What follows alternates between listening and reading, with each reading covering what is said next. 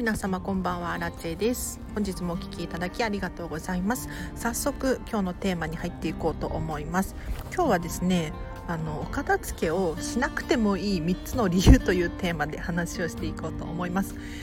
えっとね、このチャンネルでこの話するのかっていうふうに思うかもしれないんですがというのも私は見習いこんまり流片付けコンサルタントでと片付けをね進めようっていうふうにしているんですけれど全ての人がお片付けをしなければならないかっていったらそういうわけでもないなって私は思うのでちょっと今日はですね、まあ、お片付け中にはねしたくないよっていう人いると思うんですよ。私もかつてそうだったからすごくわかるんですけれどじゃあなんでしなくてもいいのか？うん。しなくていいことによるメリットっていうのを今日は話をしていこうかなと思います。で今日ポイントが3つあります。まず1つ目なんですけれど辛くて苦しいならやる必要ないっていう話をさせてください。でこれ何でもそうなんですけれどお片付けに限った話ではなくってもう自分がねもう好きじゃないとか心が辛い苦しいっていうふうに思うものってやりたくないじゃないですか。例えばそうだな。だからランニングをいきなり1時間するするって言っても難しいしやりたくないしなんだろう英語の勉強をするってなってもなかなかねやりたくないっていうふうに思うじゃないですか。なんかやっぱり人ってストレスがあったりとか自分がね楽しくできたいものってやりたくないんですよ。でお片付けとか、まあ、お掃除とかもそうだと思うんですけれどなかなかねやりたくないっていうふうに思っちゃいますよね。でと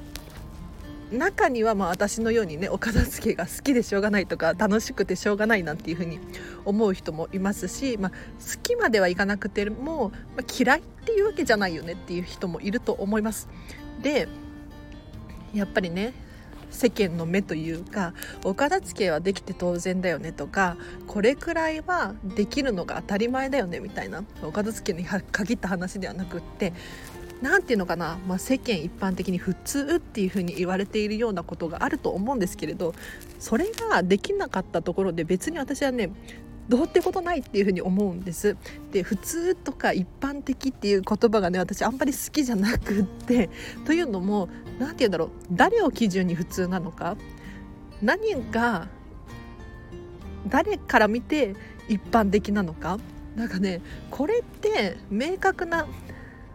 基準っていうのがないなって私は思うんですだから普通はこうだよねお片付けできて当たり前だよねとかそういうのってないなって思うので是非ねあの苦しくて辛いことってもう本当に人って続けられないのでそう思うのであればやらなくていいと思います。でやらなきゃいけないとかうんとこれができない私ってダメだっていうふうに思っちゃうと本当にストレスになるしネガティブになっていくのでこれをね考えてほしくなくってそう。だって人って好きなものってやろうとするじゃないですか。例えばそうだな。美味しいものが食べたいしお友達とね一緒にいると楽しかったりあとはゲームするのが好きだったりとか、まあ、人によると思いますけどなんだ映画見るのが好きとかなんか正しいこととか趣味とかってずっと続けられますよね。そう誰に何を言われなくても続けることができるんですよ。一方で辛いことって無理やりやろうとしてもなんか集中できなかったり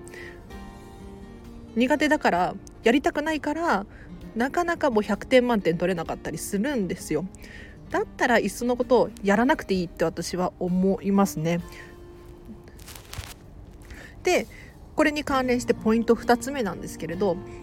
自分が良ければそれでいいっていう話をねさせていただこうと思います。これどういうことかっていうとお片付けができないとかできるとか関係なく自分がそれで居心地が良ければそれでいいと思うんですね。そうでもし居心地が悪いのであればお片付けはねした方がいいと思うんですけれど特に困っていないとか、まあ、かつての私もそうだったんですけれどお片付けが苦手っていうよりかは本当に興味がなかったんです。でもうある程度もうごちゃごちゃしてきたらなんとなく整えるみたいな感じにしていたのでそんなにお片付けに関して困ったことは一度もないんです実は。そうでお片付けってもう自分さえ良ければそれでいいと思っていて、まあ、ご家族がいる方はちょっとあれかもしれないんですけれどどういうことかっていうと、まあ、私がお片付けができなかったところで困る人っていないんですよね。そうあのまあ私は一人暮らしっていうの一人身っていうのもあるんですがあの誰かに迷惑をかけていない誰かが、まあ、怒ったりしていなければそれでいいと思うんですよ。でご家族で暮らしている時もですね誰も文句言う人がいなければ、まあ、それでいいかなってすごく思うんですよね。そうあの片付きができていなくてもっていうよりかは、まあ、ある程度で整っていればそれでいいかなって思います。でどうしてこんなことを言うのかっていうとですね人の価値観ってもう本当にそれぞれなんですなのであのお片付けができないからといって別にダメっていうわけではないんですよ。それはもう本当にそれぞれの価値観。うん、固定概念っていうのかな。もう考えなのでお片付けができて当たり前っていうふうに思い込んでる人もいれば別にできなくてもめ、えっと、困ったことないしっていうふうに思ってる人もいるわけですよ。なのでもしお片付けができないからって言って心が苦しい思いをしているのであれば是非一度お片付けてじゃあなんでできなきゃいけないんだっていうところを深く考えていただいて何かま固定概念というかうんと深層心理っていうのかなどうしてこういうふうに自分は思っているんだろうっていうふうにちょっとね考えをしてみるといいかもしれないです。うん、例えば英語の勉強をするってなっても英語が喋れたに越したことはないですよね。一方で、まあ、日本で生きていれば英語を使うシチュエーションってそんなにないと思うんですよ。まあ、特殊な、まあ、職業だったりとかまあねちょっと外国人の観光客の方にすれ違うっていうことがあるかもしれないんですけれどまあそんなに困らないですよね。なので、まあ、英語をしなきゃいけないっていうふうに思っている理由は何なんだろうかっていうふうに一度考えてみると、まあ、お片付けと一緒でですねどうしてしなきゃいけないっていうふうに思い込んでいるのかここを考えてみると面白いかもしれないです。で最後最後のポイントが重要でお片付けにはそれぞれのタイミングがあります。これどういうことかっていうとですねこれ本当に面白いんですけれど私もですね実はもう何年前だろうあのこんまりさん近藤まりえさんが「金スマ」に出てきた頃知ってますか？あの近藤まりえさんの人生がときめく片付けの魔法っていう本が出たばっかりの頃かな。もう10年10年も経たないか。くらい前なんですけれどその時に当時私は本を買ってお片付けをしたんです。ただ当時はお片付けをしているつもりお片付け面白そうだな。要するにテレビでやってるから私もちょっとやってみようかなっていう風に感じてちょっとやってみたんですね。ただあの完璧には終わらせていなかったです。もう途中で中途半端でお洋服とかをちょちょっとやって終わりにしていました。要するに興味がなかったんですよ。でタイミングじゃなかった。でお片付けをするタイミングって一体何かっていうと私はですね2年前それがやってきてでどういうタイミングだったかっていうともう本当に人生にモヤモヤしていたんですね。でどんなモヤモヤだったかっていうともう共感してくれる方いらっしゃるかなって思うんですがもう毎日毎日、うん、仕事に行って帰ってきてで同じ道をね歩いて帰ってきてるような気がして今日会社に行って帰ってきてで明日も会社に行って帰ってきてで昨日も同じ道を通ってこの記憶って今日の記憶なのか今日昨日の記憶なのかっていうのがごっちゃになっちゃってきててでさらに言うと、まあ、仕事もそんなに普通？でお友達と遊びに行ったりとか、まあ、自由な時間とお金もそれなりにね働いてたからあるのでそんなに不幸ではなかったはずなのにこれってアラチェの人生として正しいんだろうかっていうふうにもやもやもやもやしていたんですよ。で皆さんもあると思います。どういうことかっていうと私っていう主人公がいるとして誰でもできそうな人生を歩んでるなってちょっとねふとした瞬間に思ってしまったんですよね。普通の飲食店で働いていて普通に友達と遊んで普通に休みの日ゴロゴロしたりとかして幸せといえば幸せなんだけれどこの人生って荒木知恵として荒木知恵としてというか荒地だけの人生、うん、なんか他の誰でも手何て言うのかな他の誰でも経験できるようなことを経験しているなっていうふうに思ったんですよ。まあ、それはそれで全然いいんですけれど幸せだっていうふうに思っていたんですけれどそうじゃなくてなんか私らしさアラチェらしさの人生を歩みたいって思ったんですね。でその時にじゃあ私は何をしたらいいのか分かんなくなってしまったんですよ。本当に仕事も何をしたらいいかわからないしじゃあ友達をね変えるのかって言ったらそういうわけでもないしなんだろう新しく自分でね行動したいっていうふうに思ってもじゃあ何から手をつけたらいいのか本当に分からなかったんですよ。その時にこんまりさんのネットフリックスで人生がときめくってこんまりさんがずっと言ってますよね。もし人生がときめくのであればもう藁にもすがる気持ちでお片付けをしたら本当に徐々に変わり始めたんですよ私のモヤモヤしていた人生が。うん、なんか普通の幸せ普通に誰もが経験できるような人生を歩んでいたんですけれどお片付けを終えてですねもういろいろ行動するようになってなんだろうなこんまりさんに会いに行ったりとかキングコング西野さんに会いに行ったりとかなんかね本当に輝き始めたんですよね。そうまあ、これあの芸能人の方に会いに行くことが輝くっていう意味ではなくって自分が本当に好きなものっていうのが明確になってきてそれを信じて行動できるようになったこれが一番の変化だなって私は思うんです。でそれぞれに本当にお片付けのタイミングっていうのがあります。で今もしお片付けしたくないとかもう辛いとかやりたくないっていうふうに思っているのであればそれはタイミングではないと思います。で私がどんなタイミングだったのかっていうともう本当に藁にもすがる思いでお片付けをしたんですね。なのでお片付けがしたくてしたくてしょうがないっていう時が来ると思うんですよ。もう例えばそうだなもうこれ以上は我慢の限界みたいなそういうポイントに達すると結構人って本気でお片付けを始めたりするんですね。で他にもお片付けに限らず例えば海外出張が決まったとか、まあ、ないかもしれないですけれどなんかあの引っ越しをしなければならないだったりとかこういったなんだろうタイミングって本当にあると思うんですね。なんか思わずこういうことが突然起こる、うん、っていうのがねあるかもしれないので結婚するだったりとか子供が生まれるだったりとかそういうのもあるかもしれないんですが本当に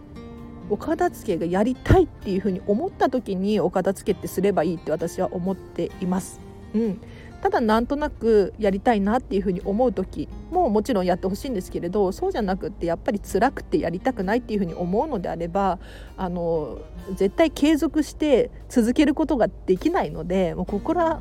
ね無理して頑張る必要ないと思います。で特に子育て中だったりとかもう仕事が忙しいっていう時はね本当に手一杯だと思うんです。でお片付けって命に関わるわけじゃないから優先順位低いんですよ。うん。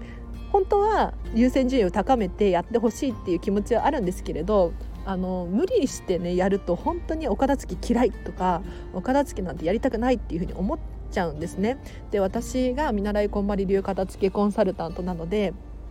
結構あのお片付けお片付けっていうふうに言っていてで聞かれる質問があるんですけれどもうお片付け嫌いとかやりたくないんだけどどうしたらいいですかとかあの全部必要だから取っておきたいんですとか、うん、どうしたらいいですかって聞かれるんですねでそういう時私なんて答えてるかっていうと無理してお片付けやる必要ないよっていうふうに言っています。うん、で全部取っておきましょうって言ったりしますね。そうなんですよあのやっぱり無理っていうふうに思うと人って無理なんですよ。うん、そこを何とかしてほしいって言われても私がどうこうできる問題ではなくっておそらくあのご質問者様の心の中に答えがあるので本当にね私にお片付けができないんですっていうふうにおっしゃる方結構多いんですけれどあのできなくて当たり前最初は。で私はなんとなく寄り添ってこうしたらいいんじゃないですかとかこれはこうしたらいいと思いますよっていうふうに一つずつ丁寧に一緒にお片付けを進めていくんですけれども答えはご自身の中にあって私の中にはないんですね。なので何の話してましたっけ？そうあのお片付けやりたくない時はもう無理してやらないでどうしても本当に人生ってね何が起こるかわからないので突然お片付けがしたくなったりするんですよ。そういう時にやるとノリに乗ってねできますのでお片付けだったりとか、まあ、趣味とかお勉強とかもそうなんですけれどやりたいって思った時が旬なので旬の時にそういう作業をする。そうすることによって本当にはかどるのでお片付けをねしなくてもいい理由3つっていうことで話をさせていただきましたがいかがだったでしょうか？なんかこれ例えば子供の時に親にねなんか宿題やりなさいとか勉強やりなさいとかって言われるとやりたくないくなるじゃないですか。これと一緒だなと思っていてお片付けやりなさいとかお片付けやらなきゃいけないとかそういうふうにネガティブに思っていると結局人ってあのネガティブなイメージとかマイナスなイメージがついちゃってなかなかできないと思うんですよ。そうじゃなくってそういう時はもう一回手放してみるその考えを手放すというかもうやらなくていいお勉強だって私はね好きじゃないならやる必要ないって思っちゃってるタイプなんですよね。だって無理にして頑張っても絶対成績伸びないですもん。うん、だからお片付けも同じでやりたくないのであればやらなければストレスにならないですし、うん、心がねゆとりができると思います。あなんだやらなくていいんだって今日もしかしたらね思ってもらえたかもしれないですよね。そうなんですよ。でこんなの例えになるかどうかわからないんですけれどなんか噂ではあのスティーブ・ジョブズとかピカソとかなんだろういわゆる天才っていう風に言われていた人って部屋が部屋っていうかその仕事場のスペースがごちゃごちゃだったなんていう風に言われていたりするんですよ。なのであの綺麗に整えることが必ずしも正解っていうわけではなくってもう本当にご自身が心地よい状態っていうのが一番の正解なのでもうお片付けをするかしないかっていうのはもうご自身のときめきに判断してもらってで是非それでもなんとなくお片付けがしたいっていうふうに思うのであればぜひぜひあの気軽にねお片付けを始めてもらえたらいいかなと思います。で今日の合わせて聞きたい紹介させてください。去にですねお片付けをやってはいけないタイミングっていうテーマで話した回がありますのでこちらリンク貼っておきます。ぜひチェックしてみてください。でお片付けってもう明確にはかどるタイミングとはかどらないタイミングがあるんですね。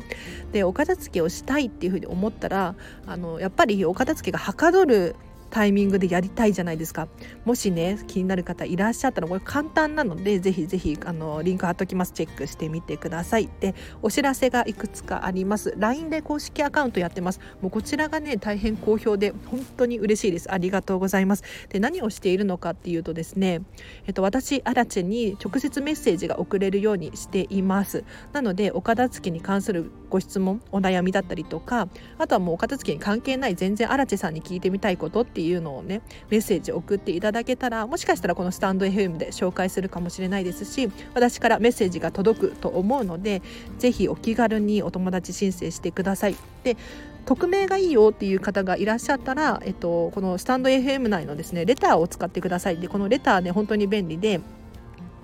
あ、お片付けの質問とか何でもいいのでこちらで送っていただけるともう匿名で質問が送れるようになっています。でこのチャンネルのねご意見ご感想だったり何でもいいのでぜひぜひ送ってみてください。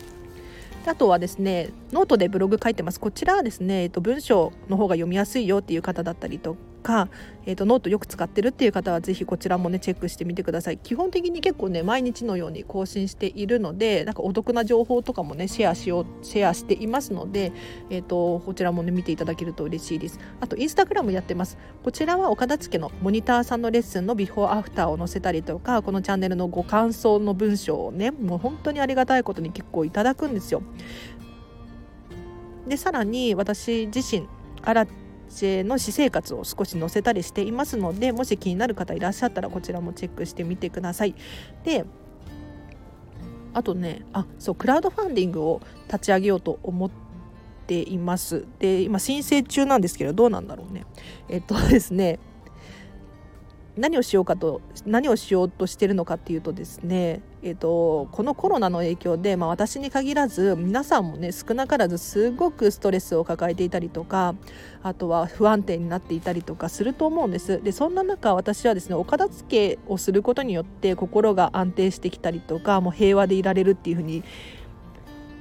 感じているんですね。なのでぜひなんか何をしたらいいのかわからないけれど本当に不安で不安で仕方がないっていう方がねもしこのチャンネル聞いてらっしゃったらお片付けするともしかしたら少しね安定するかもしれないのでぜひこのクラウドファンディング支援していただきたいんですよね。で支援するとどんなリターンが待ってるのかっていうとこのアラチェと1時間喋れるリターンだったりとかあとこのスタンド FM のスポンサー枠っていうのも用意しています。でスポンサーなんていうふうに言うとなんかメリットがないような気がするかもしれないんですがそんなことなくてですね、ままず私アラチェの支援にはなりますので私がすごく嬉しいです。はい、でさらに言うと、えっと、このチャンネルを聞いてくださってる方にアプローチすることができます。というのも、えっと、スポンサーになってくださったらですね毎回毎回うんとね1週間とかそういう風にしようかなと思ってるんですけれどこのチャンネルの冒頭部分でですねお片付けをしたい人を応援する荒地さんの提供でお送りしますみたいな感じであの私がですねニックネームなのか本名なのかを呼び読み上げさせていただきますのであこの人が荒地さんのスポンサーなんだだったりとかあとは私のチャンネルをね聞いてくださってる方がねありがたいことに今210何フォローとかあるんですよ。まあ、少ないじゃ少ないんですけれども素人のねチャンネルとしてはね結構狭くて深い関係を築けているなって私自身思っていますのであこの人が支援しているんだだったりとかなんだろうなこういう活動をしている人がいるんだっていうふうに気づいてもらえる可能性がありますのでそう一言メッセージプラス名前っていう感じで呼びかけるので是非ねこちらも使っていただければなと思います。でさらにですねうんとアラチェとランチができる件だったりとかアフタヌーンティーしましょうっていう件をね出そうとしていますのでもしアラチェとね、まあ、ご飯が食べたいというよりかはお片付けの相談がしたいっていう方で直接会ってみたいっていう方いらっしゃったらこちらのリターンも買っていただけると嬉しいなと思います。でこの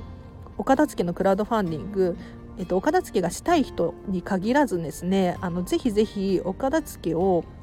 広めたいっていうふうに思ってらっしゃる方いるかな？どうなんだろう？要するにこのクラウドファンディングが盛り上がれば盛り上がるほどあのキャンプファイヤーでやろうとしているのでこちらの中で目につく機会がね増えると思うんです。でそうすることによってたくさんの人にこんまりメソッドだったりとかお片付けで心が安定するんだっていう気づきをね与えることができると思うんですよ。要するにシェア拡散していただければいただけるほど、えーと、この活動っていうのが知ってもらえるんですね。そう。なので全然お片付けに興味がなかった、まあ、かつての私がそうだったんですけれどお片付けってこんなメリットがあるんだっていうふうにあの私のクラウドファンディングのページをね読んで